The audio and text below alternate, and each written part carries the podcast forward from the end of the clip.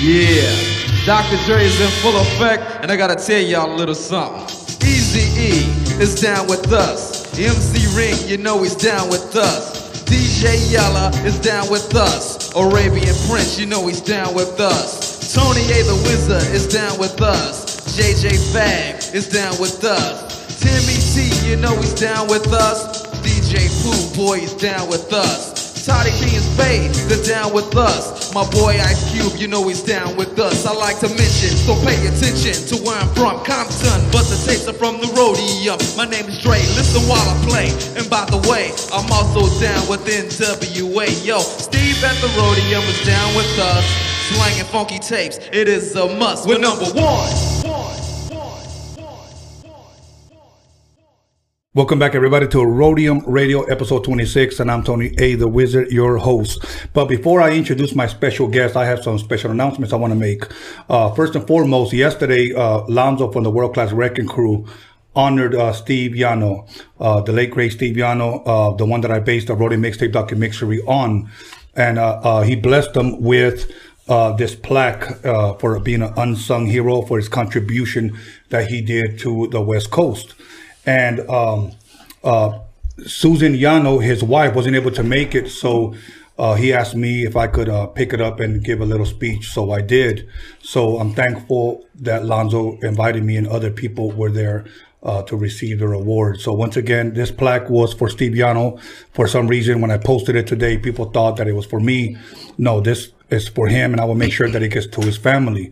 Now, uh, very quickly, uh, some of you have been DMing me, inboxing me, hitting me up on YouTube about the Roadium mixtape uh, um, CDs. I have still four that I'm, I'm, making available for 25 bucks. If you hit us on the super chat today, it would be 25 bucks for four of them. They're at the value of 10 bucks a piece. And these go back, uh, once again, this is 88 Booming Bass, was done in 88, features Ice Cube, Easy E, JJ Fad, and Tone Loc, uh, 24 7, 86 in the mix and uh, Hi-C. This Hi-C is actually how we got our record deal when I did uh, "I'm Not Your Puppet" for the first time on a mixtape. Uh, somebody said, "Is that the dirty version?" Yeah, that's the fucking long, dirty, perverted version. So if you guys want it, uh, hit us on the super chat, twenty five bucks. Uh, make sure you screenshot it. Send it to us at roadiumradio at gmail.com and we will get that out. Uh, somebody's been asking, when are you going to send mine out? Because we sold some a couple of days ago my thing is I want to send them all by bulk. I don't want to send them all one by one. So I'll get that out to you this week. Once again, the Roadium Mixtape Documixery, you can get it at documixery.com. You can also get the apparel, the apparel that I'm actually wearing now. Um, other than that, you can reach us on all platforms.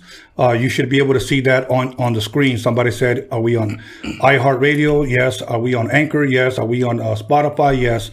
So you should be able to see that uh, throughout the show.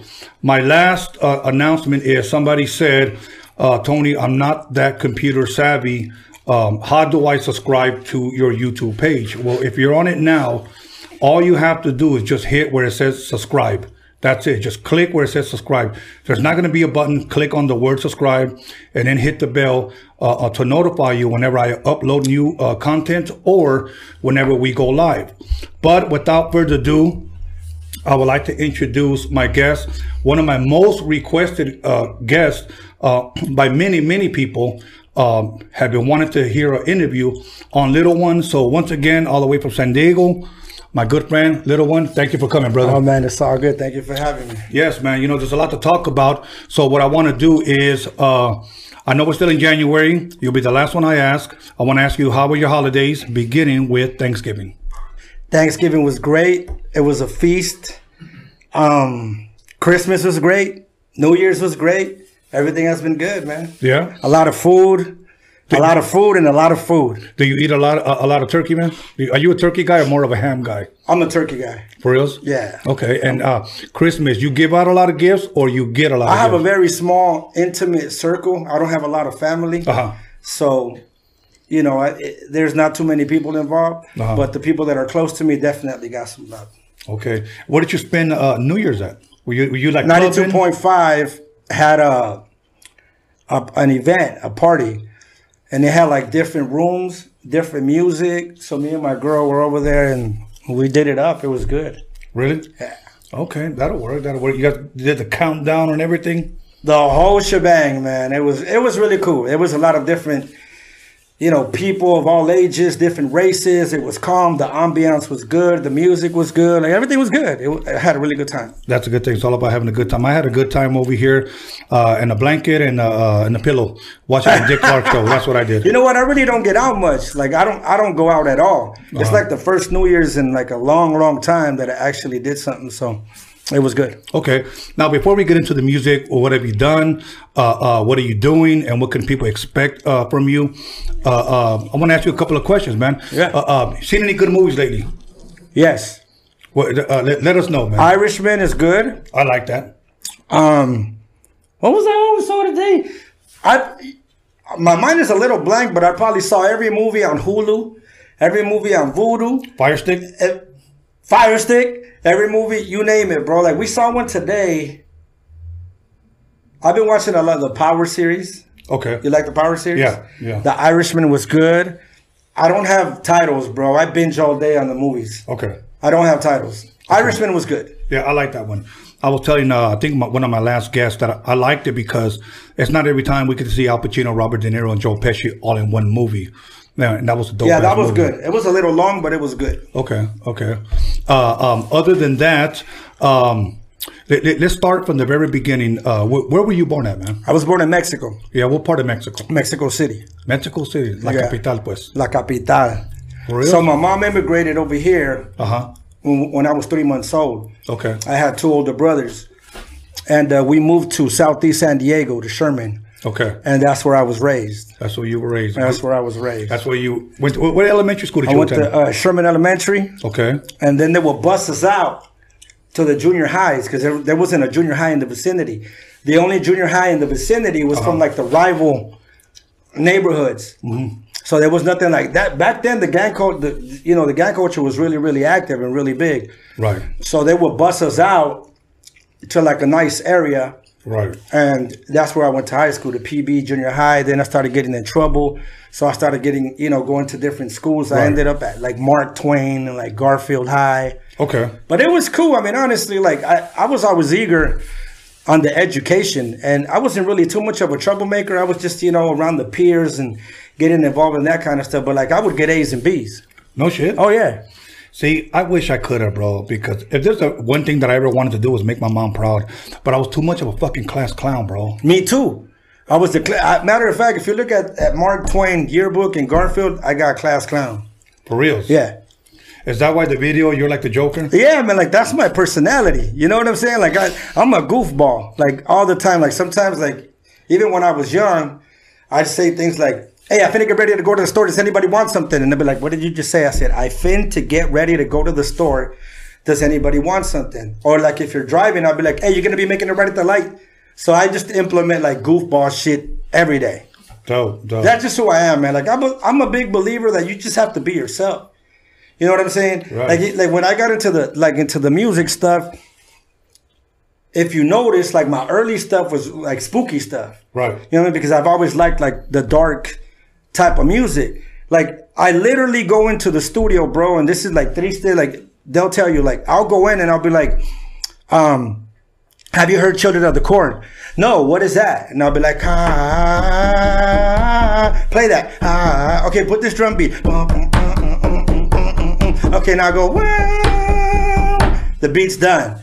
You know what I'm saying? So it's easy. Like I think when you engage with your artistic ability, it's a lot easier for you to make the music you like instead of going in there trying to sound like what with what's out or you know this guy or that guy. If you engage with your artistic ability and what you have internally, it's a lot easier to manifest that. And I've never been afraid of that. Even when I went from the spooky shit to like my rock shit, you sold out. Like, how did I? How do you sell out? What's it?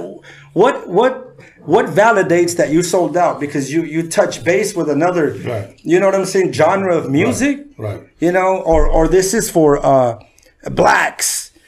Okay, well we grew up listening to oldies. Who sings oldies mostly? Right, right. Blacks. Right. You know what I'm saying? So there's a lot of hypocrisy. Right. But you got to figure that shit out within yourself. Right. Right. At least I did. Good, good. Okay, let's um, let's go back a little bit uh, uh, to the beginning. Uh, growing up, uh, in a Mexican home, your mother and your father, what type of music uh, could you say you were raised with? Uh, let's say with your father, what would he play? I didn't meet my dad till a few years ago. Okay. Yeah. Okay. So my mom, you know, it was uh, Spanish, los los Yonic's, you know, los Tigres del Norte. Right. But my brothers, they would play hip hop. Okay. You know what I'm saying? So my brothers were banging out Beastie Boys, Run DMC. They're playing basketball, Kurtis Blow. So there was always music in the house. So you know when the when the beat was playing, or like, cause there was a little park next to my house, and that was the spot. So every time I heard the music, I'd just be watching. You know what I mean? Like I'm, I'm like, one day I want to do that. You know, so I just I, I that t- I'm gonna give some advice to to any young person that wants to learn. You know, the the sequencing of of of words.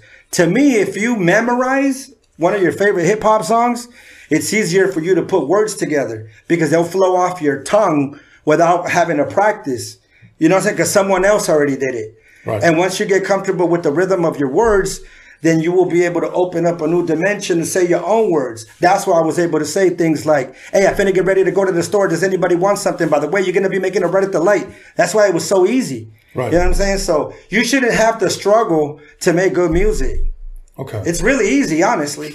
You know what I'm saying? Well, because you're, you, you know, you're gifted. Like for me to make beats, for me to DJ, for me to scratch, uh, and then I would try to teach people. They would say, "Dude, like it looks so easy to you," and because to me it was easy. That's right. I mean, there- there's this uh, old story about Picasso, and Picasso was out doing his thing, and they paid him like a significant amount of money, and everybody was angry. Like it took him 15 minutes to do this painting, and then he got paid this money, and he's like, "It's not 15 minutes. It's the 20, 30 years." That I've been doing this that allows me to do something like this in 15 minutes Right.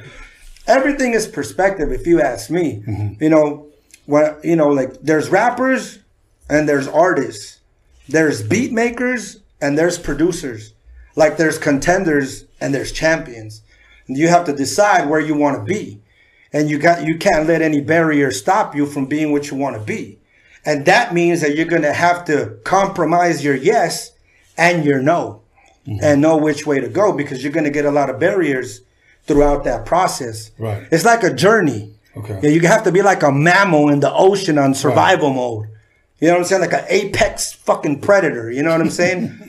And you got to kind of like send text messages to yourself read them observe and decide like do i really want to do this i mean i've heard rappers and i'm gonna say rappers not artists say like well i gotta see how this does first and i'm like no, I've done albums that I thought were the greatest that didn't do half as good as an art, uh, album that was just okay.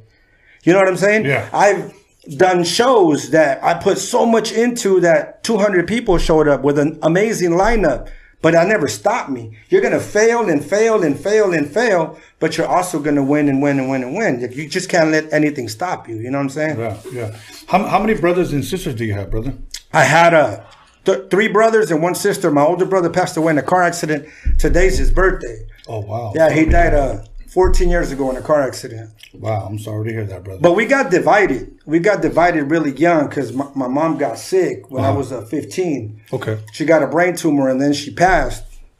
So my two older brothers had their own pops, and my little sister and my little brother had their own pops. Okay. So when she got sick, like these dudes came and grabbed their kids and bounced out. So I was like the drifter, you know what I'm saying? So Right. Right. I like I said, you know what I'm saying? Like when your mind is like is in expanding mode, Yes. you see everything. You know what I'm saying? And like they say, like I don't give a fuck what anybody says. I had a wonderful childhood. Yeah. You know what I'm saying? I've seen it all, you know, from death to hypocrisy to you name it, bro. You know what I'm saying? But you just have to be able to dictate what you're going to be and what you're not going to be. Right. If you think about it, if God gave us the capacity to understand everything that happens to us, there will never be a space to learn. You know what I'm saying? Right, So right. he gives us a, a bit of capacity to understand that the problem is the message. But a lot of people focus on the problem and not the message. And I was one of those. I've, I've been on the other side of this, where I was a fucking walking nightmare. You know what I'm saying? Yeah. Yeah. So it's a process. You know what I'm saying? So like, and even then though, when I was like at my worst, I was still able to make music and sound like I, you know, like it was great. Right. Like I don't like a lot of my old shit.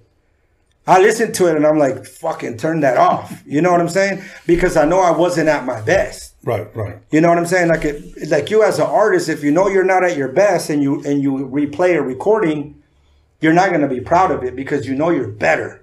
Right. You know what I'm saying? Wh- When you clear the clutter internally and you go record, you're recording on a on a different dimension, on a different level, on a different capacity, where you're able to do what you really want to do because you have cleared out opinions and what people say and what people think. When you stop giving a fuck about that, Right. then you can really be you. Right. You don't go in there with some fucking opinion or, oh, what is this person gonna think or what are they gonna think? When you start removing what people think about you and assumptions and just be the best you, the best fucking you really does come out. You know what I'm saying? That's good, man. That's just my opinion. No, that's good. I, I would like to talk a little bit more about that mindset that you have because you know what? You have that uh, winning mindset, okay? And I like that in people. I like that in people because I come across people all the time. Like earlier, when I told you, I said, you know what? Maybe I'm one of, one of those weird guys, first of all, because I really ever get sick. I really ever get headaches. I really ever get depressed. You never really see me down. I just, I'm one of 10 kids, okay? Uh, uh, and I, I deal with family members that are always depressed, you know? Yeah. Uh, some are happy, some all depends what's going on. But to me, I'm always the same. You know, people always tell me, "How you doing, brother?" I said, "I'm blessed, brother. As long as I open my eyes, as long as I'm not dead, jail in the hospital, I'm blessed." Okay. Yeah. Now, now let me ask you this. This may seem a little weird. Um, what type of movies did you grow up watching as a kid? And there's a reason why I'm asking. So, Um, honestly, bro, I, I everything is diverse in my life. To be honest with you, I can't on I can't give you an honest answer and tell you this is the type of movies that I watch because my life is like a huge, huge maze. uh huh. You know what I'm saying? Even when it comes to music, like I don't listen to hip hop music.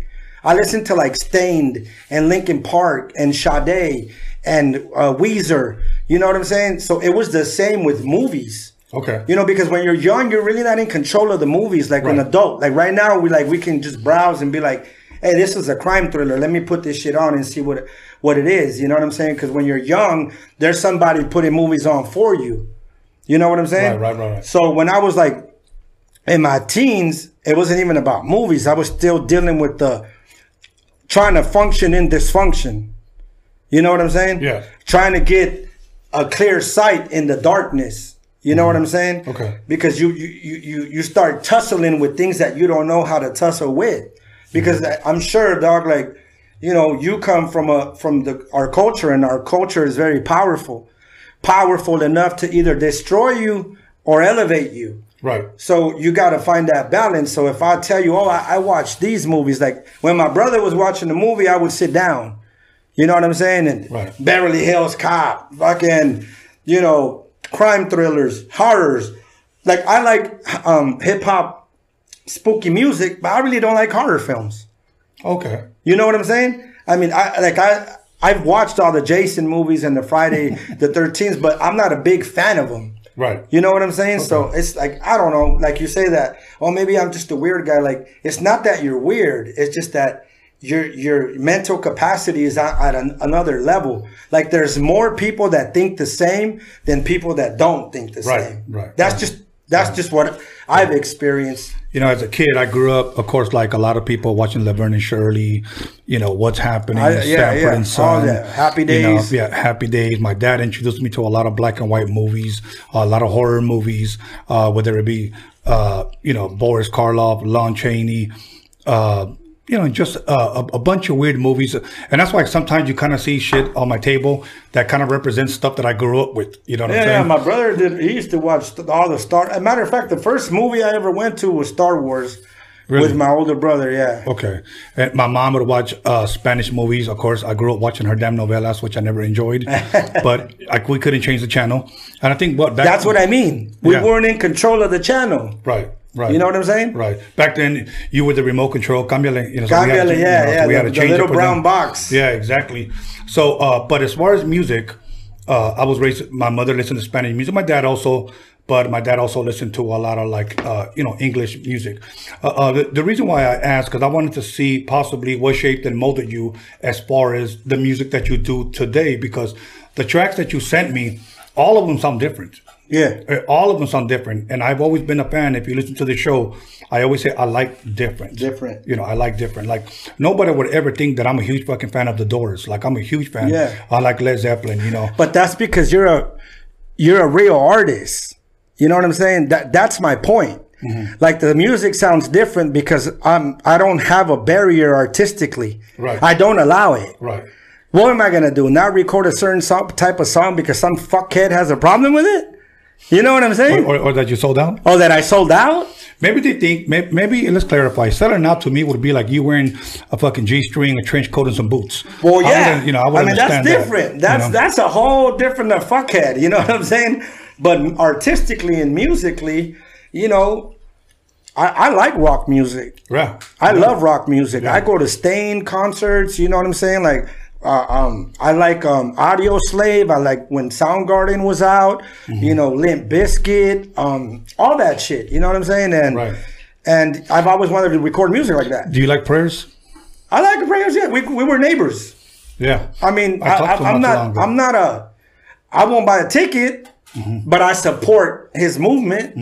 You know what I'm saying? I support his movement because he's doing what he wants to do artistically. Right, right, And who am I to say anything? Of course. You know what I'm saying? So he's winning. He's successful. He's doing what he loves to do, and more power to him. Right. Right.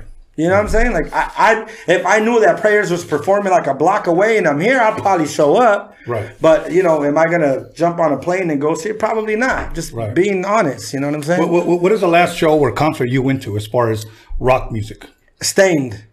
Okay. I went to go see. Uh, actually, we were doing a Latin lockdown in Reno, Nevada, Okay. and Aaron Lewis uh, was across the street. So I, I didn't. I forgot about this, and I went to go see uh, Staind. Okay. I took my daughter to go see Jennifer Lopez a few months ago. Uh, Now let me ask you this. Uh, people always ask me this. What is in your car right now? For an example, I mean, I know we played off off of our phone, pero vamos a decir that you had CDs or a cassette. What would be in your car right now? I play a group called Banks. Okay. I like I like slow music. Like, see, that's another thing. Some people categorize slow music as sad music. Uh-huh. I don't. You know what I'm saying? Like, I like I train with Triste all the time. Like he doesn't say anything, but I play all slow music.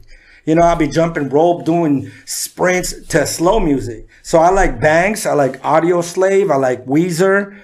Um, beach music. I like a lot of beach music. So that's really it. Like I really don't like once in a while I'll throw on like Still from Dr. Dre, you know what I'm saying? but that's really, really it. Like I don't really engage with any I like slow music. Okay. Now, usually when I did a lot of uh, earlier last year, 2019, I did a lot of podcast interviews. I, they were interviewing me. This is before I started uh, Roadium Radio. I seen some of them. You- they- They're really good. Thank you. And uh, when people ask me, you know, what do you got in your car right now? They're expecting, you know, hip hop shit.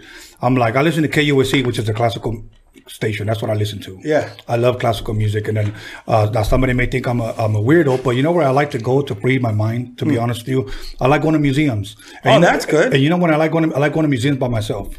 That's I- good. I have a membership to the Natural History Museum.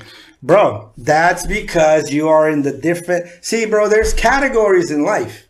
And we all belong in different categories. You know what I'm saying? Like I have categories in my mind and I know where everybody belongs.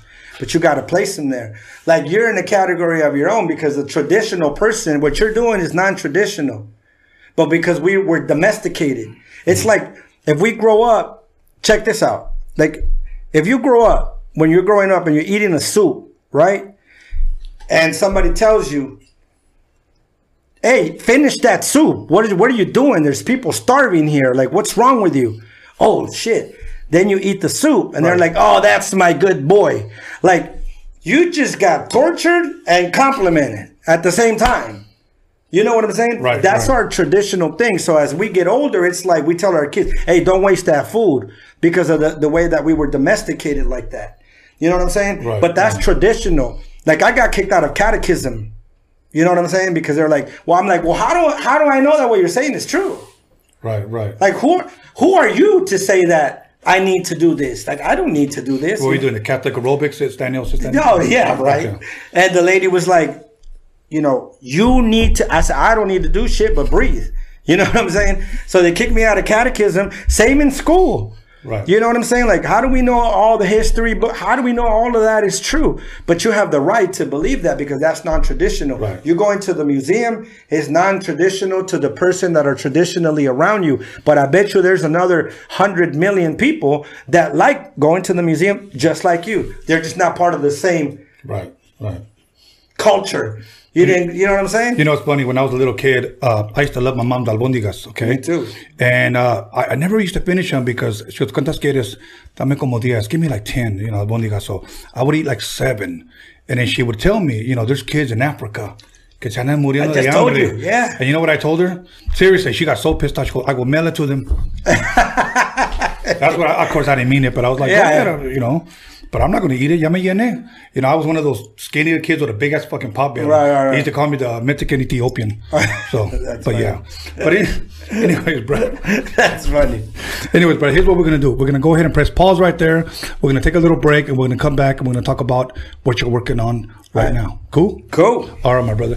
So once again, uh, Roadium Radio episode 26 with special guest. Okay, so make sure you guys call somebody, text somebody, slap the hell out of somebody, let them know that little one is in the building. Uh, we're gonna come back after a 10 minute break. Once again, whoever hits us on the super chat, uh, uh, 25 bucks, you get the four CDs. I'll mail them out this week.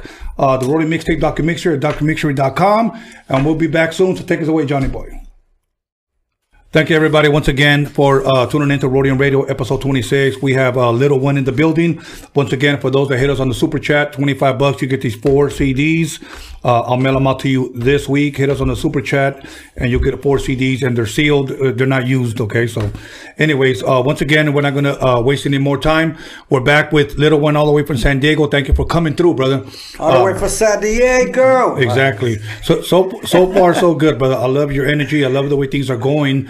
But what I want to what I want to talk about is as far as your rap career, because you know I heard the new music that you sent me. I thought it was I, I thought it was great. My personal opinion, and a matter of fact, I texted you and I said this this one's fire. I even named them. This was Yeah, fire. yeah, this yeah, was fucking dope. This is this because they were very different. You Yeah. know, uh, for me. But uh, uh, let, let me ask you, as a youngster, what was possibly the first rap song, if you can remember, that you heard? Beastie Boys. Beastie Boy. Do you remember? Brass? Monkey. Brass Monkey. Yeah, Beastie Okay. Boys, and then uh, like Run DMC, Hard Times. Okay. It's like that. They're playing basketball. Eight million stories. Okay.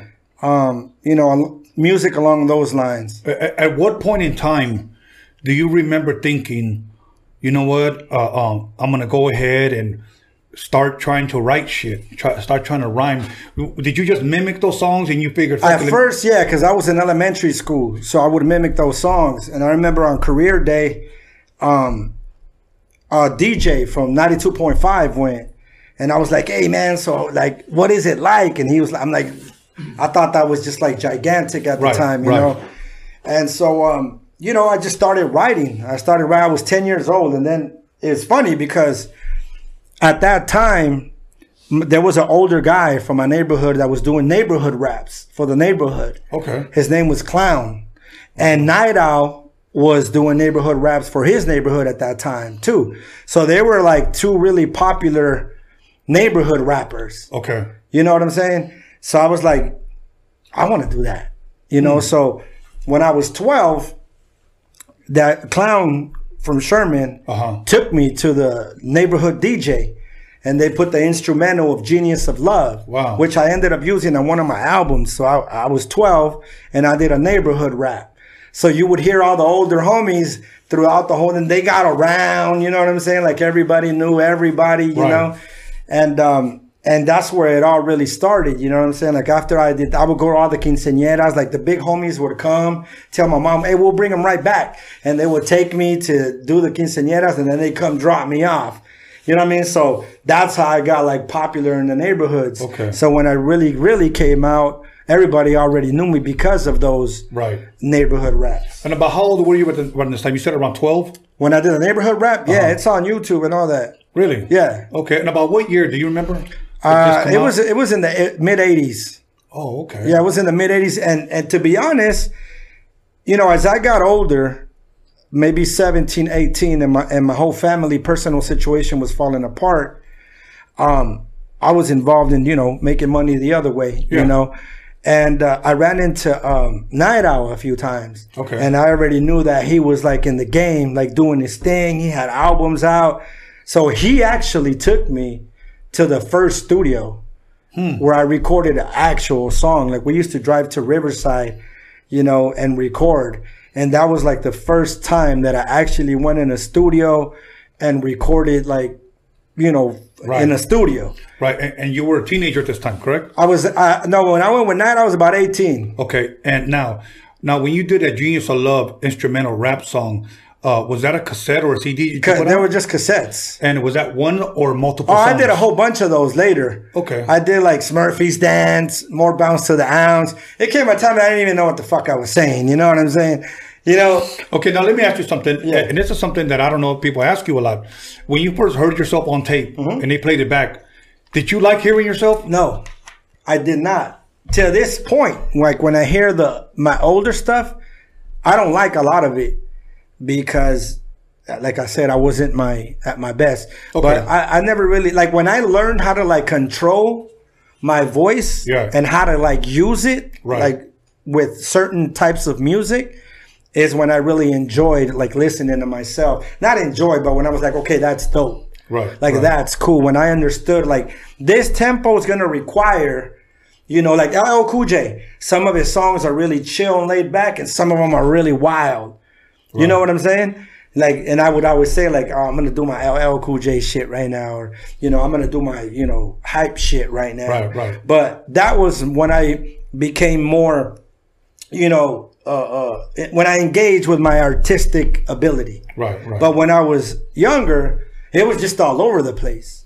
You know what I'm saying? It was just like, let's go record. Let's go to the studio and just say a bunch of stupid shit, you know? right, right. The reason why I asked about your voice is because, uh, I sounded like a squirrel. really, so Yeah. Yeah. Know, Yeah. it- it's weird because when I was doing these mixtapes, obviously there's a collection of like about 80 mixtapes because I did a lot of R&B, a lot of house, a lot of hip hop, and a lot Mm-hmm. of electro funk stuff. Uh, when I couldn't find anybody at the time, or couldn't somebody couldn't come over to rap on them, uh, what would happen is Steve would, uh, the guy who would actually sit there and work the four track, you, you say something, just say, you know, this is Tony A. We're here with Steve Yano at the Rolling Yeah, Swami. yeah, yeah, yeah. And when I would say that, like I do like 20 times because I, I just wasn't a rapper, you know? And he would play it back and he was like, it's cool. I, I thought I sounded like a fucking moron, bro. I was like, Right, right, right. I, I sound like a fucking idiot, bro. Take that off. Yeah. So sometimes we did mixtapes without a voice, you Yeah. know? So last year when I began to do a lot of podcasts, a lot of dudes would text me the link. Listen, tell me what you think. I've never listened to it, bro, because I don't like listening to myself. yourself. So I, so that's why I asked. I wonder how a lot of rappers do it. Do they like Yeah. listening yeah. to well, themselves? in my experience, that's the way it was. But like you're talking about something a little different because Right, it's right. longer. Like even what we're doing right now, like it is important to to be as organic and as you as as authentic even in conversation as possible because then you're relatable mm-hmm. like other people have a wagon and went to tj like we did Mm-hmm. other people were told hey you can't you need to eat that food. There's fucking people suffering or starving. And they can relate. You know what i'm saying? I think that and that and that's why i was telling you like i totally applaud what you're doing. You know, being a legend, being respectable, being Mexican, and being able to cross over into the urban community and, and not be looked at like a Mexican producer or a Mexican artist. If I buy a Jamba Juice, you think I want motherfuckers saying that's the Mexican owner of the Jamba Juice? Nah, Right, I just right. want to be like, that motherfucker right there owns Jamba Juice. Period. You know, period. You know what I'm saying? So, you know, I salute you for that. You Thank know, you, and not only that, but to to be able to uh you know call upon artists like myself and uh, and all the other homies that have came here and give them an op- an opportunity and a platform to you know just speak and have conversation and have the cameras here because imagine if we would have done that the whole time I know. You know, Right. imagine how powerful our whole situation would have been if we would have really documented our whole time. If, if we know we would have recorded our albums with cameras and really put them out there and our arguments and our upbringings and our downfalls and our winnings and how we overcame this and overcame that. You know what I'm saying? And, and to be able to be here now, yeah, granted, you know, social media is a, a bigger tool for us now, but I think that when things are organic and when things are authentic, they're a lot more, you know, uh, relatable. You know, Right. people embrace, Uh-huh. you know, authenticity more than anything. Right. You know what I'm saying? And, uh, you know, again, to me, where I'm at in my life now, and I'll say it publicly, like I wasn't always here. Right. I'm not proud of a lot of things that I did. Right. But the process and the progress, you know, has been, you know, a journey Right. with no destination. You know what I'm saying? Like I can, like there's probably somebody right now, like you hear that stupid ass and what he's saying. One day, hopefully, that dumb fuck grows Right. Of course. and he'll understand what we're talking about. of course. Or else or he's gonna stay a dumb fuck. Oh, you just stay a dumb fuck. so so now let, us go back to you said something real interesting. You said uh, Night Owl was one of the first to take you, if not the first, take you to a studio and record there. Mm-hmm. Do you remember what you guys tracked? Yeah, we did a pro. We were a group. Okay. We were called Hollow Point. Okay. You know, so you know, we recorded a couple of tracks uh, with some dude named Jigs. Okay. And you know, we would go down with actually the first studio we went to was with some guy named Sir Crown. You know, and we did like an oldie song, and then we went over there, and you know, we became a group Hollow Point, and Okay. you know, we were recording songs at the time, and that's when Easy E was blowing up with Bone Thugs and Harmony, and you know, on a drunk night, I called Eazy that number on the phone, and I left like 20 messages. Fucking Jerry Heller calls me the next day. I tell Night Owl we fucking go to Ruthless Records. We meet Eazy. We meet Jerry. He sends us to Mark Palladino in Inglewood. We're recording at Mark Palladino. Eazy dies. Wow. That was nuts, man. Okay, I'm going to share something with you that, uh, well, well, first let me ask you a question. From the time that you met Night Owl, from the time that you got in contact with Jerry Heller, how, how long was that time? Year or so? Less? Mm, Yeah, less than a year. Okay, less than a year. So then you called Jerry Heller, and uh, Jerry Heller obviously invites you guys. You guys come down. Yeah. Did you ever meet Eazy? I, I didn't meet him at that time. Okay. uh, but I met him after that. Okay. The, on our first visit to Ruthless Records, we met Easy E.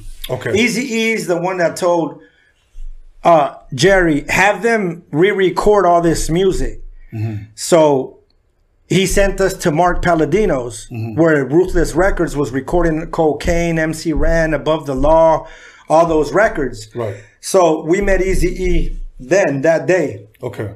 So he sent us over there and then they gave us a schedule. So we were driving to Los Angeles to, I mean, Inglewood to record a project for Ruthless Records.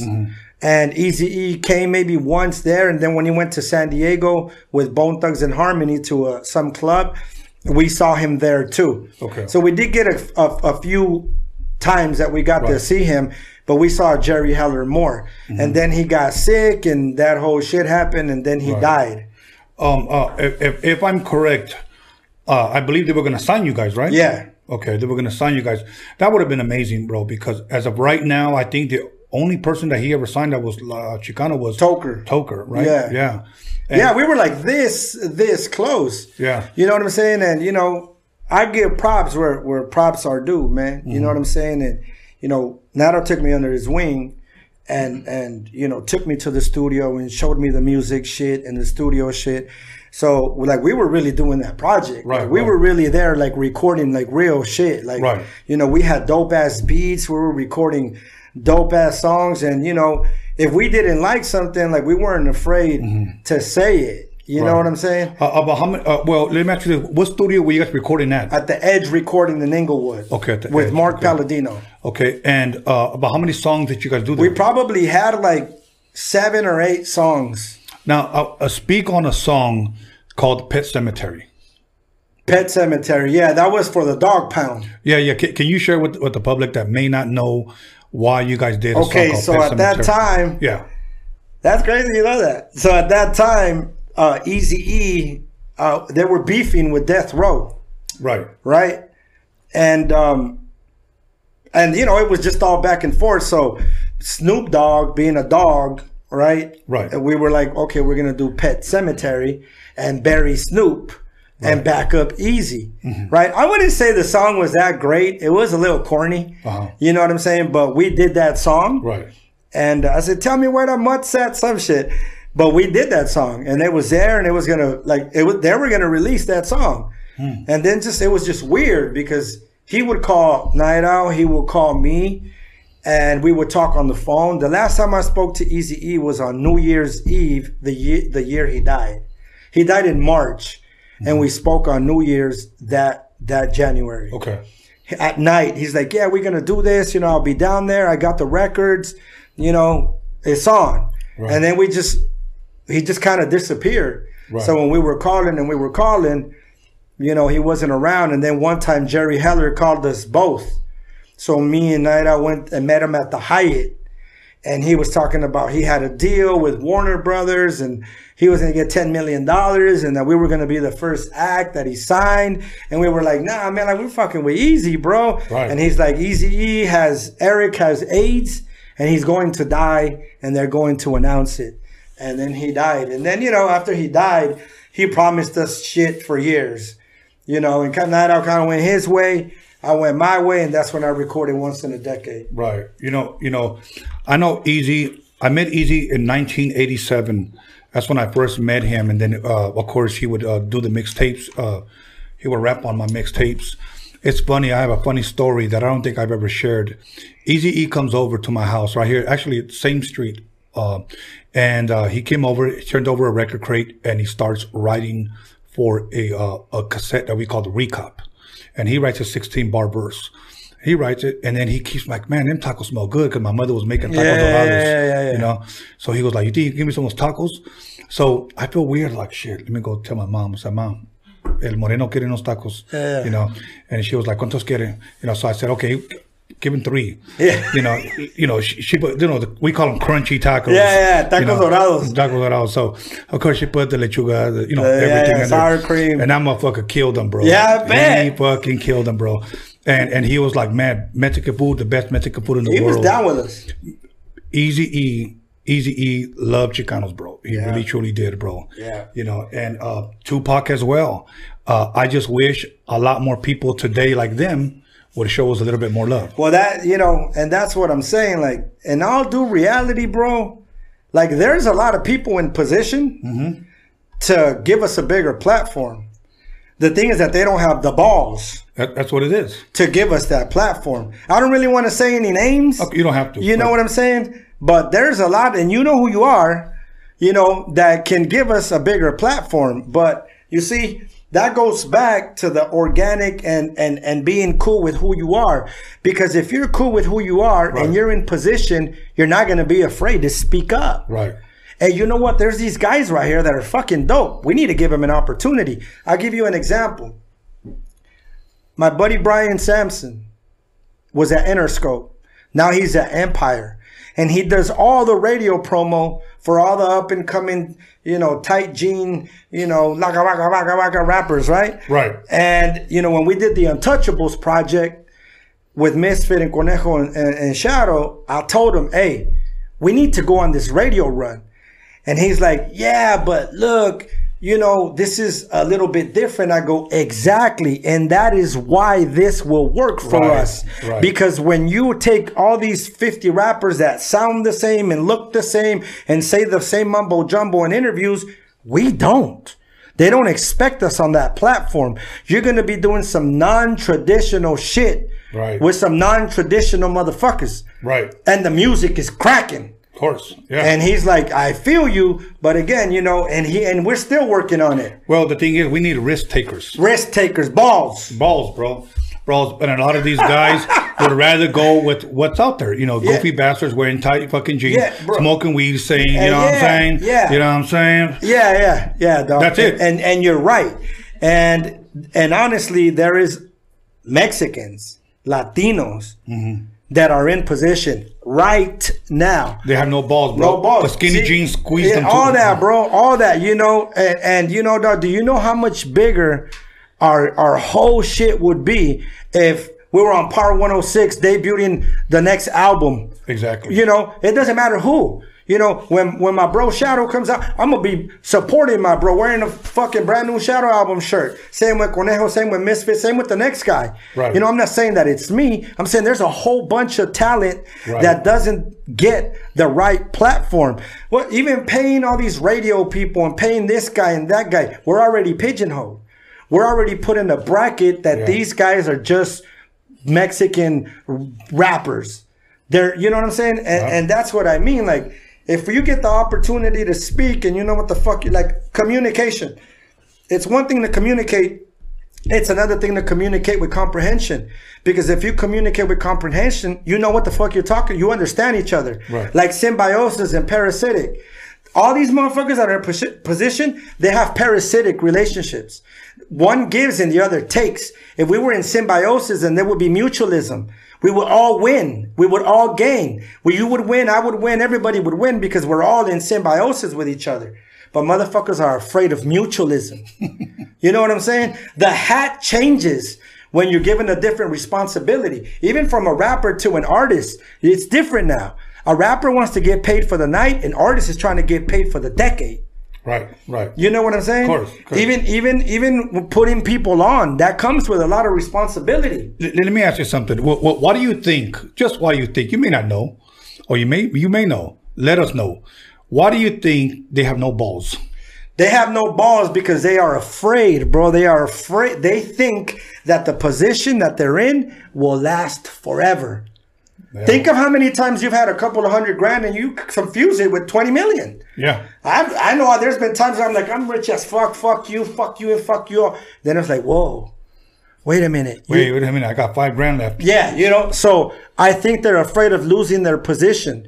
So in a sense, like non-hypocritically, I can understand that that's their paycheck and that's how they eat. But again, you have to have that title because people love what you do and who you are. You can't go into a title of leadership masked because you're not really leading for who you are. You're leading for somebody you're pretending to be which goes back to the you know generalizing the compromise you got to be able to sacrifice and you got to be able to compromise and not give a fuck who's gonna get mad you know what i'm saying like hey this dude like misfit misfit is crazy he's like kanye west. Right. you know what i'm saying? Of course. dope. Now imagine if Felli Fel said misfit come on my show.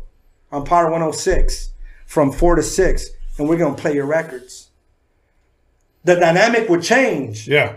Because they're going to look at him with different eyes and listen to him with different ears because he's at Power 106.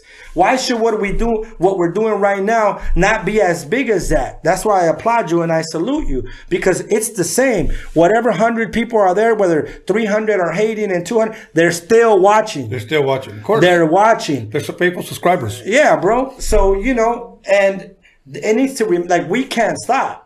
We got to keep going. That's what I'm saying. Like, whether whether you're 18, whether you're 28, whether you're 30, whether you're 40, with 56, you know, you got to do what the fuck you love to do and let nothing stop you. I've done records that I thought were fucking dope that didn't do shit. Did that stop me? Fuck no. I went back to the studio and did some Right. more shit. Right. You know, I've met artists and I'm like, look, I'm putting this whole shit together. These artists are gonna, oh my God. They go to the to, to the to the show, 200 people show up. In the end, bro, that doesn't dictate that the event wasn't great. You know, maybe the, the public didn't respond to it because we don't have this platform to promote it the way that it should be promoted. We're limited. Any radio station will take your money to promote, but you really have to be patient and you have to you have to engage with time. You may speak too soon and ruin a relationship that can really be beneficial to you if you're patient. Time and patience are the greatest warriors of all fucking time, bro. And I've been on the other side of it. I've spoken too soon and made hasty decisions and ruined good relationships that could have helped me. But because I spoke too soon and I was in a parasitic state, it, there was no symbiosis. You know what I'm saying? Mm-hmm. If you're patient and you take your time and you just chill out and you keep doing what you're doing, the moment will come. You put in the work, you'll get the result. But you don't dictate that. Time does. You know what I'm saying? Yes. Yes. Uh, let's go back a little bit where uh, Eazy passes away. May he rest in peace. Uh, and and I will say this, okay. Uh, uh, I had a lot of love for Tupac. I met him once. Uh, I seen him at another time, but I didn't go out to him. But I met him when he was about 19 years old in Oakland, and um, Easy E passed. But Eazy-E's death really, really hurt me. Like that one really hurt me. Um, so you and Night Owl pretty much decided to go separate ways. You did your album. Yeah. Uh, um, who produced that album as far as music uh, beats? Madman, the same dude that did Night Owl's first album. Okay. And that was once in a decade. And that was really like my real uh, introduction to my artistic shit. You know, where I was able to do that. That's when I went in with the Child of the Corn and that spooky uh, Okay. uh, music. And, you know, that was my introduction. What, what, what do you think when you said that spooky shit? What, what do you think influenced you to do that type of shit for this album? Was I- it what you were going through at the time or something? You know what, dog? Like, I cannot give you an answer. I, I cannot honestly tell you that there was a thing, that there was a moment. It was a movie? It, it was a movie. It, like even now, like I, me and three still, even me and my girl, we always joke because I'm like, hey, isn't it funny that we don't know, like what we're about to create doesn't exist right now, and then when we leave, something's gonna exist. So even now, when I go to the studio, like it just comes, it just happens, bro. You know what I'm saying? Okay. And like even my second record, No Condolences, I don't like that album. Wasted Days and Wasted Nights, I don't like that album. Voices, I don't like that album. Mm-hmm. Why? Because once Once in a Decade came out, you get a taste of money. You get a taste of fame. But all of that is just smoke and mirrors, bro. Yeah, You know right. what I'm saying? You get vices. Uh-huh. You get you get caught up in a circle that's not a circle. It's you're not you, you you're not inspired by what you're doing. You're manipulated into believing that you're really somebody you're not. you know what I'm saying? There's a lot of rappers right now still. I know that, I, and, and I know that. You know, and look, everyone is grateful, bro, until they take a loss. Right. Honestly, you know what I'm saying? That's what I'm saying. Like, you have to really pay attention to what you decide to do and with who. Right. Because a rapper doesn't understand when you bring 20 years of relationship to him, Right. production to him, your best. Like, how can you be mad at giving somebody your best and if they fail and don't sell records, you're the bad guy? They're mad at you. They can't understand the different dynamic of the business side of things. Like, I, like I got a homie named Young Diggy, Diggy, right? Mm-hmm. Talented as fuck, dope as fuck, one of the best artists I've ever met. But his records just don't sell. But he never got mad at me. I've worked with a lot of artists that when I've met them, hey Uno, I can't wait to work with you, my dog. All right, cool. Under my wing, we go to the studio. I pay for the beats, pay for the features, give them distribution, release the records, and they don't sell, and it's my fault. Where's Where's my money? Money? What money? Of course, you're probably ripping them off, Yeah, right? yeah. I'm how? You know what I'm saying? Same with everything else. Like you, if you want to be part of winning, you got to be part of losing A- too. absolutely. Absolutely. And, it, and- it goes and- with the territory, and bro. some don't understand that. Yeah. Some, when they lose, you're a piece of shit, asshole, motherfucker, and you suck. But if it would have been the opposite and that record would have sold and you still did everything the same, you're my hero. right. You know what I'm saying? So people have to understand that you can't be grateful when you win. You know what I'm saying? Like you gotta be like when you're there when you win, cool. But you gotta be you gotta be cool with the loss too. right. You know. I've lost Sure. many times. You know what I'm saying? But it never stopped me. And again, some people don't un- uh, don't understand the, the the caliber of this conversation. Right. You know, a lot of people see me and they, they yeah, you know exactly, dog. Like, oh, he's a weirdo. That's fine. It doesn't matter. Hey, hey, believe me, just talk to me. I'm enjoying this, bro. Yeah. You know what I'm saying? Even like when I started reading books, when I read like the Four Agreements and like the Alchemist and and books like that, like it, it expanded my my brain. It expanded my thought process. You know, and the Uh, Let me stop you. I, I encourage our listeners, honestly, to pick up a book every once in a while. Absolutely. You know, I saw a quote one time that says, cheat on your phone with a book. yeah, And I agree, bro, because I, yeah. I, am a book reader. In my uh, room over there, I have about a thousand books. That's but dope. I read a lot of more ancient history than any, pretty much anything else. So, And you see, bro, but but again, you're engaging with something that's feeding you nutrients.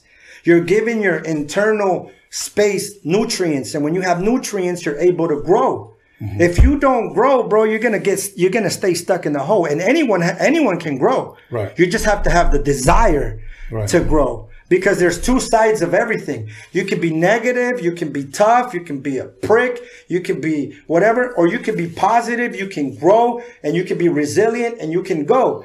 And I promise you that the end result's going to be better over here than it is over here. There, there is no middle. There is no, there is no middle. That's just the truth. There was a time that if somebody told me, "The fuck are you looking?" I'd be like, "You and your mama." And there's if now you tell me what you're looking at, I'm not looking at anything, bro. I hope Right. you have a great day, bro. You know what I'm saying? You know, because I like that. if if I really reacted to anyone and what everyone has to say about me, I'd be in Pelican Bay in the shoe program right now. Right, right. I like to go boogie boarding. I like to go eat with my girl. I like to watch Netflix all day and bake cookies. Who gives a fuck? Exactly. You know what I'm saying? Dope, dope. I like that, man. So here's what we're gonna do. I want you to hold that thought, bro. Hold on to those cookies. Uh, we'll be right back. Uh, we're gonna go ahead and take a 10 minute break. Uh, once again, uh, 25 bucks to uh, the super chat. Uh, I'll mail these out to you this week. Uh, the Roadium Mixtape documentary. Let me continue to remind you of that. Uh, you're, uh, like I said earlier, you know who I was talking to? Uh, Chris the Glove Taylor and DJ Unknown, and I told him that this documentary I will put it up against any West Coast uh, documentary right now.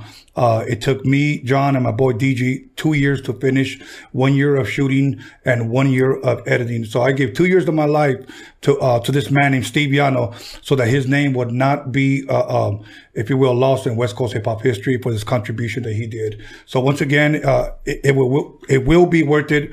Twenty four ninety nine, unlimited streaming on uh, documixery.com. So we'll be back. We're on all platforms. Call somebody, text somebody, slap the hell out of somebody, break a bottle over somebody's head, and let them know that little one is in the building, and we'll be back. Yo, welcome back everybody to a Ro- Roadium Radio episode 26 with Little One. Once again, drop 25 on the super chat and you get all four of the Roadium mixtapes. Uh, um, of course, I'm going to have some more coming out soon. So, uh, uh, be looking out for those. Uh, people say that, well, you know, you still have the same ones. You know, you could buy them hard copy or you could buy them uh, via download on the website, you know, but at the same time, some people like hard copy. So I'm making them available to you guys, or you could buy them 10 bucks a piece on the website. But, uh, once again, you can buy them at uh, documixery.com or drop 25 on the super chat, email us, and we'll get these out to you. Once again, we're on all platforms. That should be coming up. Another thing is that uh, for those that have just DM me and told me, uh, can you repeat how to subscribe? Once again, just go to my page, Tony Vision, and just hit the word subscribe. Hit the notification bell button for future content, or when we go live, you'll be notified. Uh, there was another thing that I wanted to share, but you know what? We'll come back to that. But without further ado, let us go ahead and get back into our interview with Little One. And you were talking about cookies before the, the Yeah, show. chocolate chip cookies. Yeah. Extra chocolate's the best. Get them at Vons, 350. The oven, 11 minutes, cold water afterwards. Either that, or you can just walk around and eat them and don't Yeah, have to that pay for too. them. Yeah, Or that you- too. Mostly at Walmart, people do that. but um, anyways, um, so now you worked on your second album with, that you didn't like. Yeah. Uh, what was your third album? Wasted days and wasted nights, which I didn't like. Okay, now at the time, did you like them? No. So okay, you did it. You said I don't like it. Fuck it, let's release it. That goes part that that's back to doing things for the wrong reason. Let me get this bread real quick. Let me knock out Oh, this okay. album real Yeah. quick. You know? That. But you know, like I said, like when you get into a space where you you, you're more structured and, and, and you're more aware and more observant of the things that are significant and important, then that shit doesn't matter no more. Your value to yourself matters more than the than the loot. Right. You know what I'm saying? Okay. And then like I've always said, like I'm not gonna do something that, that I feel I'm gonna devalue myself. I'd rather not do it, or do it for free because I want to do it for free. Right. Right. Then than be the guy that anyone can call up and say I could get a verse from this guy. No, you can't. Right. You know what I'm saying? Because my my value as as who I am is is high. That's dope, man. As it should be. Yeah, and see, some people don't understand. Like, this is what the fuck we do. Right. No, you know what they're gonna say? Ese cabrón yo se cree mucho. Yeah, That's of what course, say. of course. But who's saying that? Of course. Who like? The, the faithful subscribers. Yeah, exactly. So, anyways, but we're not gonna sh- uh, shine light on them. So now, okay, now there's a lot of things that I know about you, uh, meaning as far as your music history. But I always ask questions from a fan's perspective because one dude hit me up. He goes, "Hey man, whenever you interview people, it almost seems like you don't know nothing about them." And I'm like, "Dude, my questions come as if a fan was sitting right here and I want to know." Yeah, that's how it no, comes. I think you're a great interviewer. Thank you, brother. Appreciate it, man. No schooling, high school dropout, and here I am. I like your hats. Thank you, brother. Oh, dog. I like Thank you. Oh, this is my boy, um, uh, influence Willie G from the city of San Pedro, who blessed me with these hats, bro. Nice, nice. So, uh, um, and and the shirts, my shirts at the nice. uh, Roadium Mixtape Documixery Apparel. Uh, you can get them at documixery.com. See, you made me throw in a plug there. so, anyways, other than that, h- how many albums do you have a total that, that you can remember? I don't know, like 25, 28 25. albums. I mean, there's a lot. There's more right. that are compilations. Okay. But just single, just, just yours? Probably over 20. Okay. So let's just say we take 20. About how many of those 20s can you say you actually like? Uh, maybe five. Really? Yeah. I like the Boogeyman. That was a good record. I like the Requiem. That was good. The Diagnosis was a really good album. Mm. Cold World was a really good album. But my new Ruthless album is yes. going to be bananas. Yes, I, I, have like it. bananas, like yeah, for real, like you know what I'm saying. Uh, well, I heard it, and, and, what did I tell you? Yeah, you said you put the fire. Yeah, the fire. And you bro. said that it was different. Very different. That's what I like. Look, look. Let me tell you something. I listened to Misfit shit when he first hit me up and I was very fucking impressed, bro. I really yeah. was. I, I, actually I uh, gave it to my boy John, uh, John motherfucking Elkins. John motherfucking and, Elkins. Yeah, and I told him, yeah, man. I said, listen to this, and he loved it. He loved it. Your shit is the same way, bro. Thank you. Obviously, it's different from Misfits. It's yeah. your own. And I, I like different, you know, because we're not listening to the same bullshit that ra- the radio's belching out. You know what I'm saying? Yeah. You know, it we have so much talent just within our people. We do. But we have people in uh, high positions that don't have the fucking balls. balls. Period. Yeah. To say, you know what, fuck it. Let me go ahead and throw Misfit. Let me go ahead and throw, yeah, you know, little one. Of course. Let me go ahead and throw fucking this Shadow. guy. Yeah, you know, sure. But but they don't. Fuck it. We'll just keep bumping so and so. This bum. Let's play it safe. Yeah. You know what I'm saying? I like his patent leather pink. You know, uh, you know Air, Air, Force Ones. On the way over here, I yeah. was like, "What in the living fuck is this?" Sorry, guys, I caught up. Yeah, yeah. What the fuck is that? Pants so tight you can yeah. see the veins on their ass. Yeah, you know what I'm saying? bro, that shit is nuts. And sagging, you know. yeah. But yeah, I, I don't get it. You know, so if I offended anybody that wears skinny jeans, Nothing personal. Yeah, nothing personal, but it, it's facts. I had a guy here one time that uh OG rapper from, from my era. This fool was wearing skinny shorts, okay, and sagging, and he didn't have drawers on. And you could see his ass crack. Oh wow! So I just I just told him, man, man, what the fuck? What's, What's going on here? You know, and then he just said, "Well, you know, these are expensive uh, shorts, you know, skinny shorts that you're not supposed to wear, you know, underwear with them." That, oh shit! That's what he told me, and I was like, "Okay, check this out, bro. Imagine me wearing some creased up Ben Davis with no fucking drawers on me, like yeah. go commando in the hood. Like that shit's just not yeah, gonna go, bro. Not. You know, but not. you know, I guess they, they want to move with the time, so whatever. So now." This album, tell us a little bit about this album, bro. When's it dropping? Who produced it? Why is this so different to you? Why is it bananas? It's bananas, bro, because of where I'm at in my life right now. My okay. my artistic and my creative juices are just like full of endorphins. You know, they're they're they're so pure right now. Sounds know? like a porn. Yeah, it is. It's porn music, bro. You know, and that's the I like when I when when you hear those records, like even when we did the video, like yeah. I wanted the video to look the way the music sounds. Right. You know what I'm saying? So there's a couple of tracks from Misfit, and there's a couple of tracks by Steve Vicious. Okay. That's the production side. But again, you elevate your thought process, you elevate your ambiance, you elevate your program, you elevate where you are. You're gonna record in that state. The the results of you right. doing shit like that you know, it's gonna you're gonna be able to tell. Right, right. You know, uh, I'm gonna say something uh, because, uh, and I usually try not to do this, but I'm gonna do it. Um, on the comments, I was reading some of the comments during the break. Okay, some very very good, some not so good. But one thing that one common tie that the haters and the, and the hate and the non haters have, none of them can say that you cannot rap. Of course. Not one of them. Of course. Not one of them denies your talent. Yeah, of course. You know, they may just say, I don't like his hat. Yeah, you know, whatever the fuck it is. Yeah, Yeah. I don't like his cat, you know, Yeah, whatever. yeah, yeah, yeah, you know, yeah, yeah. but no one denies that, bro. And when they listen to your new record, uh, they're not going to be able to deny that. Yeah, know? and you know what? I, I've always said that, you know, there's good music, there's great music, and there's spectacular music. You know, right now where I'm at in my life, I'm, I'm on that spectacular shit. Okay. You know what I mean? So um, I'm really excited about it. You know, I'm gonna do two videos a month that are gonna be unbelievable. When you see them, you will you will be on that wow shit. You know. Well, I like the one I saw. thank you. I, I really like the one I saw. You know, it's funny because, um, dude, it's like talking to you. You are the Joker, homie. I like that shit.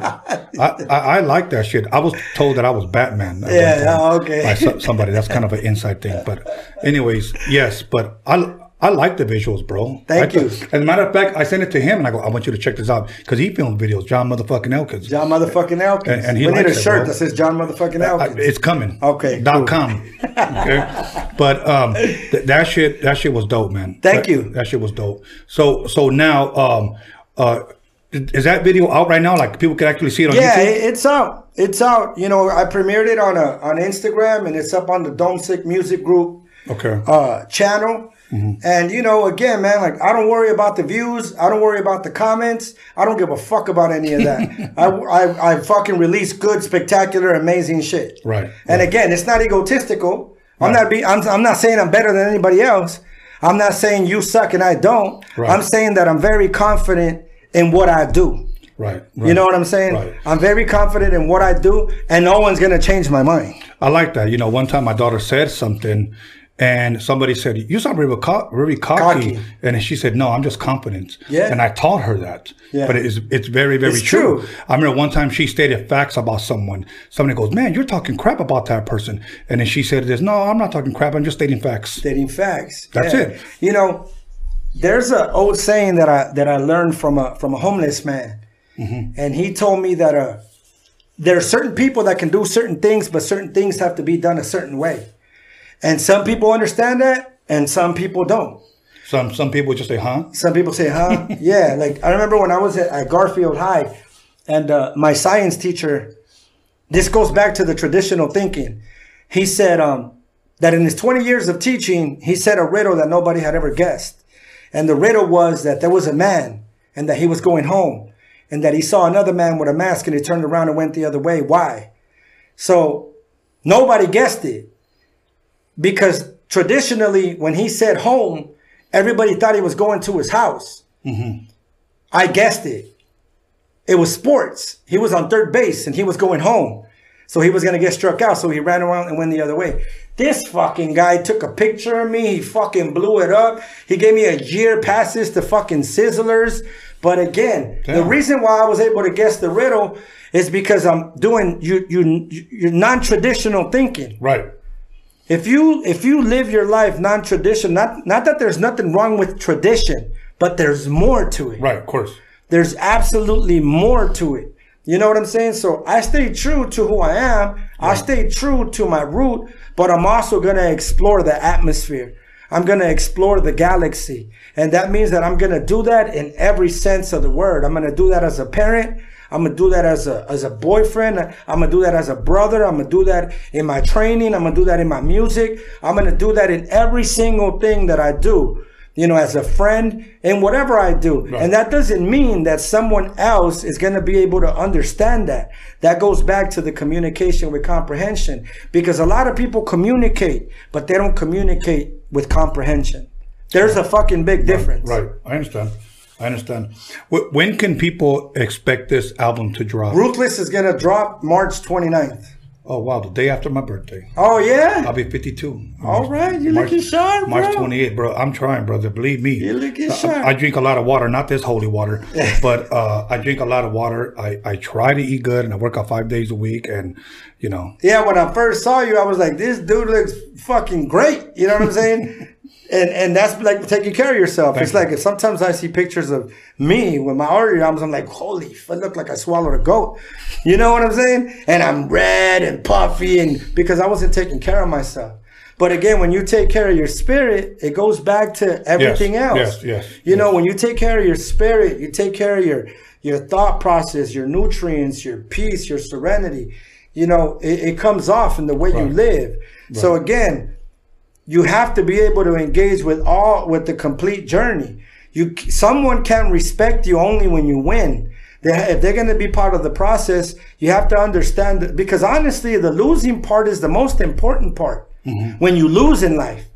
Because when you lose in life, it shapes you. Right. Or like they say, like now in life, right? Losers hang out with losers. Crackheads hang out with crackheads. Ball players hang out with ball players. Winners hang out with winners. Right. You know, and you got to dictate the pace of where you want to be in your life. You know what I'm saying? So besides the Ruthless project, um, I'm doing another record called Symbiotic. And the Symbiotic record is going to have a lot of those rock songs that I sent you. Yeah, I like that shit. You know, I so like I'm gonna do shit. two videos. No, and I got, and not only that, but I want to give it up to like even my boy Triste. He's got a, a, a good, a dope ass project coming out. My boy Phineas in San Diego, he's one of the dopest, bro. Like he's on some next level shit. Uh-huh. He's got his album coming out, and I'm gonna do um a record with him called The Duo. And that's gonna be dope. My boy Jot Flames. I got uh, Loco Negro from down here is dope as fuck. Bozo's dope. You know, Villain One in San Diego, Panther, Crimes, Lonely, Vision, Prada West. Like I can go on and on. There's a lot of talent, and I respect about the um, talent. little one? Little One is probably the most ruthless I know, bro. If you look at his new video, you'll see what he's about. I love it. I love it. Hey, uh, uh, you know what's funny? I'm gonna tell you what made me see things. Um, it, I mean, I don't think this was a pointing turn in my life, but uh, well, a turning point in my life, but it makes makes a lot of sense. I saw a quote one time uh, when I was reading uh, a little something about Steve Jobs. You know, the, Yeah. the Apple guy. Okay, Yeah. one of them said, "Think different." Okay, Not It- it- traditional. yeah, you know, it's that simple. And one day he was explaining when he was creating the Apple computer, and uh, somebody, uh, his competition was Microsoft. So somebody said, Microsoft came out with this. What are we going to do? And here's what he said. He said, I'm not trying to be better than my competition. He said, I just want to be different. Different. Different. Yeah. And there's a lot of rappers today that are trying to be better. Yeah, bro. But and we spoke on that though. Yeah. You know, again, like that's the traditional thinking. Like that's why he was who he was, bro, and that's why he's always gonna be. There's only one Steve Jobs. Right. You know, he, like even Shaq. I was I saw an interview on Shaq the other day, and you know when he first got his contract, he was in in some building, and he was waiting for his his his turn to go speak to somebody, and while he was waiting. He was there was like little kids and he was like making them laugh or whatever. So then the dad came out and he's like, "Oh man, like I like you. Come here. Like you're here to to to look at this business side." It ended up being the people from Google and told him, "We're going to give you an opportunity to invest in this." 15, 20 years ago. Now he's he has a share in Google. Wow. And you know what, dog? It just came from him being him. Yeah. From him just being him. Honestly, like if you're in the game, just be you. Yeah. You know, just just be you. Like even like my boy, like Lottie the G. We're like we're gonna do a, a, a video to the song "Special." It's, it's a dope ass record, and that we you know we're just trying to keep it as organic as we can. Like he was like, man, the ladies, the people are in love. They're gonna love this record, and you really don't hear that. Right. You know what I'm saying? And that's what's dope about it. You know. And shout out to Lottie, his new album, the uh, the Streets, So coming out. I have a question that Love I for the streets. I pretty much present to everyone that comes up here, and uh, I don't believe it applies to you, but I want to know what you think about it when I ask you. Okay, uh, what is Chicano rap? See, that's another thing too. Like people are people get mad at me all the time because I always talk about it. To me, it's not even a particular sound. It's a bracket. It's a category. It's a pigeonhole. That's what I mean. I don't mean it's a sound because it isn't. It's a it's a pigeonhole because of the, our race. Mm-hmm. That's what I consider like that's not cool. Like I mentioned about the Jamba Juice thing. Right. You know what I'm saying? Like you you franchise a, a fucking Little Caesars. You don't want to be the Mexican guy that franchised Little Caesars. You just want to be the friend, the dude that franchised it. Right. You know what I'm saying? So the whole Chicano rap thing, like, it's fucked up. Like, it's cool that, you know, some people look at it and admire it and all that, but it's beyond that. Right. You know, like Shadow was saying, like you don't walk into a fucking place and Eminem is in the white section, and you know what I'm saying. Like Right. it's just music, man. You know what I'm saying. Right. That's what I mean. Like I'm not saying I'm better than this guy or I'm doper than this guy, but I'm gonna focus on what I'm gonna do. I'm not gonna focus on the next guy and what he's doing. I don't give a fuck. Right. I don't give a fuck what he thinks about me. I don't give a fuck what he has to say about me. None of that shit matters to me. I roam around and I go. I don't go looking for problems and then, but I'm out. You'll find me at Krispy Kreme Donuts all the time. So, then you see me at Dunkin' Donuts. Uh, and uh, Krispy Kreme is the place to be. Dope, dope. Okay, okay. You know, so now, well, you kind of answered my second one because my second question was going to be: Is it a good thing to be known as a Chicano rapper? I mean, I mean that that depends on the person. right. Everything depends on the person. You got to remember, everybody thinks completely different. It's like a person will have an opinion about you and meet you, and then his opinion will change. Mm-hmm. That's because for a minute, he was limited to who you are. He only judged you on what he heard or somebody else's opinion. But when he meets you, he sees a different side. But some people speak too soon. You know what I'm saying? Right, right, right. I'm not saying I'm the greatest guy. I'm not saying I'm the baddest guy. I'll be I'll be the first to tell you that I made a lot of mistakes in my life. I made a lot of bad decisions in my life. But I've been able to reverse that and make a lot of good decisions in my life and make and make a lot of good things happen in my life. Now I don't do the things that I have done um, without integrity because integrity is important. Of course, If yes. you don't have any integrity in what you're doing, you're gonna fail. That's just the way life works. Right, right. You know what I'm saying? So part of integrity and part of doing things just to do them is not talking about what you do, not recording when you go help that homeless man. You know what I'm saying? Not telling your homie to record you while you give somebody 20 bucks. Hey, you know what? I'm glad you said that, bro. I- I'm glad you said that because sad to say that I have some people that I consider friends that do that shit, bro. Yeah. And it fucking irks me, homie. But Like, that's that's because dog, you have integrity. You you know, and again, it's all on the person. Everything is on the person. That's what I told you. Like that's cool. Whoever saw the video, but do I really sit here and uh, do I need to get a million plays? Like nah. You know what? I did that shit. I love doing that shit. I did it just the way we wanted to do that shit, and we put it out. 100% happy about that shit. Can, can- you imagine, bro? Can you imagine you coming up to me? We're by ourselves, and then uh, you tell me, "Hey, Tone, can I borrow a thousand bucks, bro? Uh, my lady needs this. My babies need Pampers. I need gas and I need food." And I go, "Yeah, hold on, bro. Yeah, here's the thousand. Yeah, yeah, yeah. Exactly, bro. I, I see that, bro, and it, it honestly really fucking. You know, if you guys get anything tonight, get this. Don't do that shit. Yeah. Don't do that shit. Yeah. Yeah, man. And again, honestly, and some people don't understand this, and some people think it's corny. Even I thought Uh-huh. at some point it was corny, but the importance of growth, the importance of growing just as a person. Absolutely, bro. When you, hundred percent. yeah, when you grow as a person, dog, the, the your whole perspective changes, and it shows in your character. It shows in your decisions. It shows in the way you carry yourself. It shows in the way you live. Right. You know what I'm saying? And there's still, you know, one of my friends told me one time that there's more bad people than good people and more fake people than real people. And depending on where you're at in your life, you're gonna you're gonna make that call. You know, but in all due reality, dog, like we are the masters of our domain. Mm-hmm. We are the ones that control our circle. How, like you said, you wake up, you're happy. This is your home. You go to the gym. You take care of your kids. You hang with your grandkids. You're doing what you love to do. You're doing. You're building a platform. You're I wake up whenever I want. You do whatever you want, but you work for that. Yes. You Yes. work for that, and along your journey, is it like I don't mean to cross any boundaries with you, but I'm sure you made some mistakes along the way. Absolutely. Okay, so you learned from them, and they became lessons. Yeah. You know what I'm saying? And- Absolutely. And, and that's me. That's where I'm at in my life now.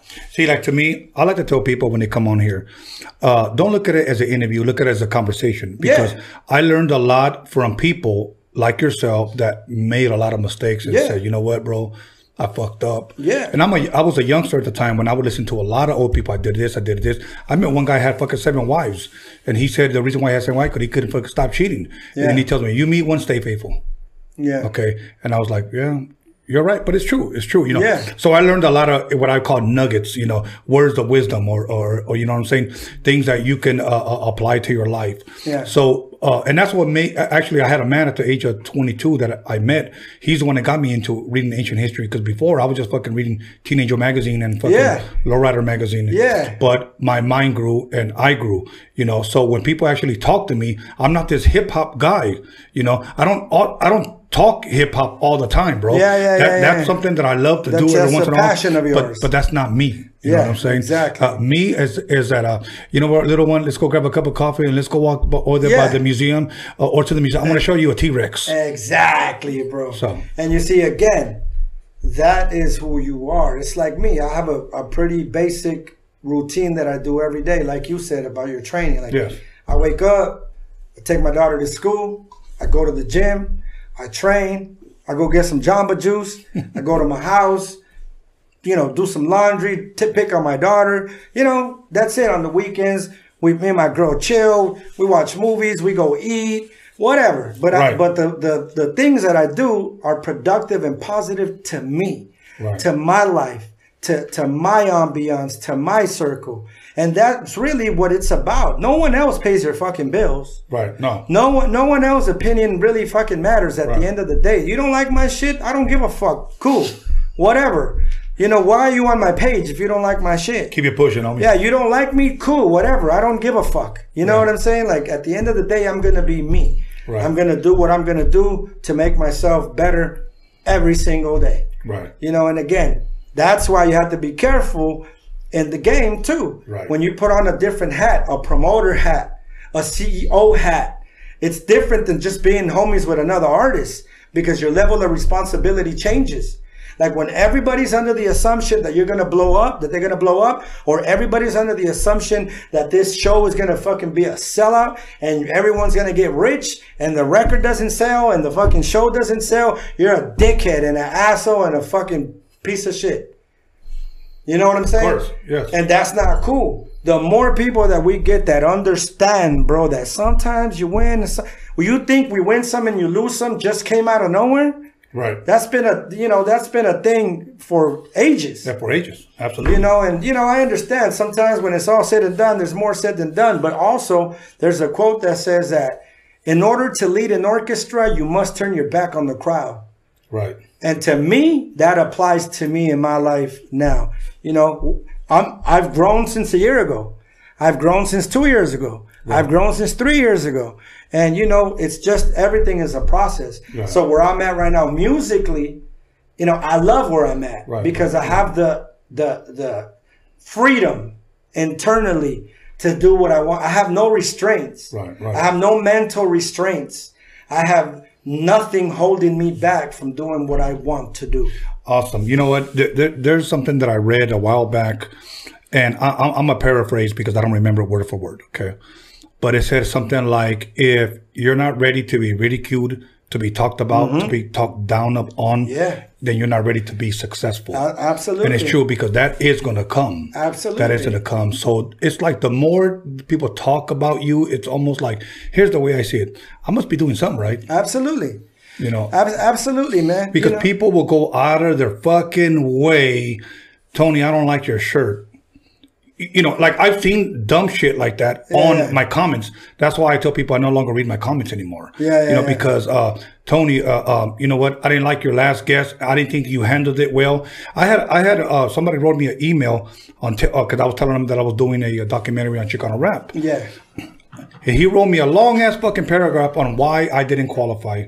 So I told John, you know, I'll be sarcastic, uh, okay, I throw in the fucking towel. I'm fucking done. I'm gonna go inside. I'm gonna get into the fucking blankets and I'm gonna fucking cry myself to sleep. Yeah, yeah, because yeah, that one dumb motherfucker told me that I don't qualify. Yeah. Here's the way I think. Vaya a la verga, güey. Let's keep it pushing. Of course. Let's go get some mariscos. Of course. So that's it. And you know, dog, and that is important. Yeah. It is important to have that frame of mind. When somebody says me, did you hear before they're done? I'm like, who cares? I don't give a fuck. You know what I'm saying? And right. you know, again, when your self value is pure, that's what matters. I'm gonna give you a quote. Tell me who it is. You ever dance with the devil in the pale of the moonlight? That's the Joker, baby. Hell yeah. Anyways, brother, I want to give you a time right now to uh, give a shout out, show love to somebody or whoever, bro. Anything. Or when's your record coming out? When can we expect it? Uh, once again, where can people reach you? Uh, if you have any merch, if you have any shows, take your time, bro. Yeah, man. Um, you know, I just want to give a shout out to everybody that's ever supported my music. I want to give a shout out to you, to your crew. Thank you. Um, I want to give a shout out to my boy Triste and his girl Daisy for coming out here. My girl Marissa for always holding me down. I want to give a, a shout out to anybody out there trying to grow. Anybody out there trying to be better. Any artists out there struggling, keep on going. You know, time and patience. Don't speak too soon. Don't make hasty decisions. Keep on going. The, the rhythm never ends. The rhythm never stops. There's been music since the beginning of time. You know, I encourage you to just keep on going. Fuck what anybody says. You know, be organic with your with your music and with your thought process, and just be the best you can do. Cl- doors are gonna close. You know, there was a time where I was coming up, where like, hey, I'm trying to get a hold of this dude. Oh, I can't give you his number. Eventually, I run into him at fucking Jack in the Box or something. So mm-hmm. the opportunity will eventually come. Right. You know, so I want to give a shout out to to my boy Finis, my boy Job Flames, to Lottie the G, um, to my to my boy Vision on, on Escondido, Villain One. Um, like I said, Triste, any any artist that I fo- my boys Mentes Diferentes from the Bay Area. Um, you know, anybody that I fuck with and everybody that I don't fuck with, anybody that I, that I may fuck with, just keep on doing you. But more than anything, I just want to give a big salute to to anybody out there trying to be better. No, no. That's that's the that's the way to go. If I want anyone to take anything from this interview, Yes. is to keep nurturing your spirit, and your life will fucking turn around. Awesome, awesome. I couldn't have said it better myself. But I will say something about your boy Triste. He's actually a happy guy. yeah, His, his smile is false advertising. Yeah, bro. yeah, that's right, that's right, So, that's right. So all good, brother. So once again, uh, let me go ahead and give uh, the Roadium Mixtape Documixery a shout out once again because I believe in promoting yourself until it pays off. Once again, if you had dropped a twenty-five dollar donation on the super chat, you will get this this this week. Uh, other than that, we're on all major platforms. Uh, that should have came up during the show. And let me go ahead and give a shout out to John motherfucking Elkins, John motherfucking Elkins. who makes T-shirt and hoodies coming. yes, t-shirt, and hoodie, all apparel. Snapbacks. Yes, uh, John motherfucking Elkins tequila. Yeah. Uh, um, so that shit is coming. So be on the lookout for that. John motherfucking Elkins lotion. So, so you can just fill in the blanks on that one. Uh, to my boy Daniel Jones. Uh, uh, as a matter of fact, Daniel Jones went out and actually bought us a new. Uh, uh, you can see the background. Uh, we'll have it. We'll have Looks it nice. Wednesday. We'll have it Wednesday over here. We'll have a different background. Uh, uh, because my special guest next week will be somebody from the World Class Wreckin' Cru. Oh, nice. I, won't I won't give the name, but I'll post it up tomorrow from the World Class Wreckin' Cru. Uh, other than that, uh, Blanca, uh, once again, thank you for the hookup for tonight. Um, other than that, um, anything I'm, I'm forgetting, Johnny? No? Okay, so once again, if you gave to the super chat, go ahead and uh, be expecting this this week. Uh, for those that haven't subscribed, please subscribe. I'm trying to reach at least 10K by the end of February. So let's make this possible. My goal is 2020 to make this the number one uh, uh, podcast in the West Coast. We're gonna do it. Because I want to give our people, our people a voice, uh, because we do have a voice now. Let us use it. So once right. again, thank you, uh, DG, uh, Daniel Jones. Thank you, my brother, for coming through. Hey, all love. Thank you for having me, man. Appreciate you. Thank you very my much. brother. Salute, man. Uh, uh, whenever you want to come by, let me know, and we'll shoot the shit. And we'll go to the museum and read some books, and then we'll Ab- come here and talk about it. absolutely, brother. Right. So once again, God bless. We'll talk to you guys later. See you Wednesday. Thank you for having me, bro.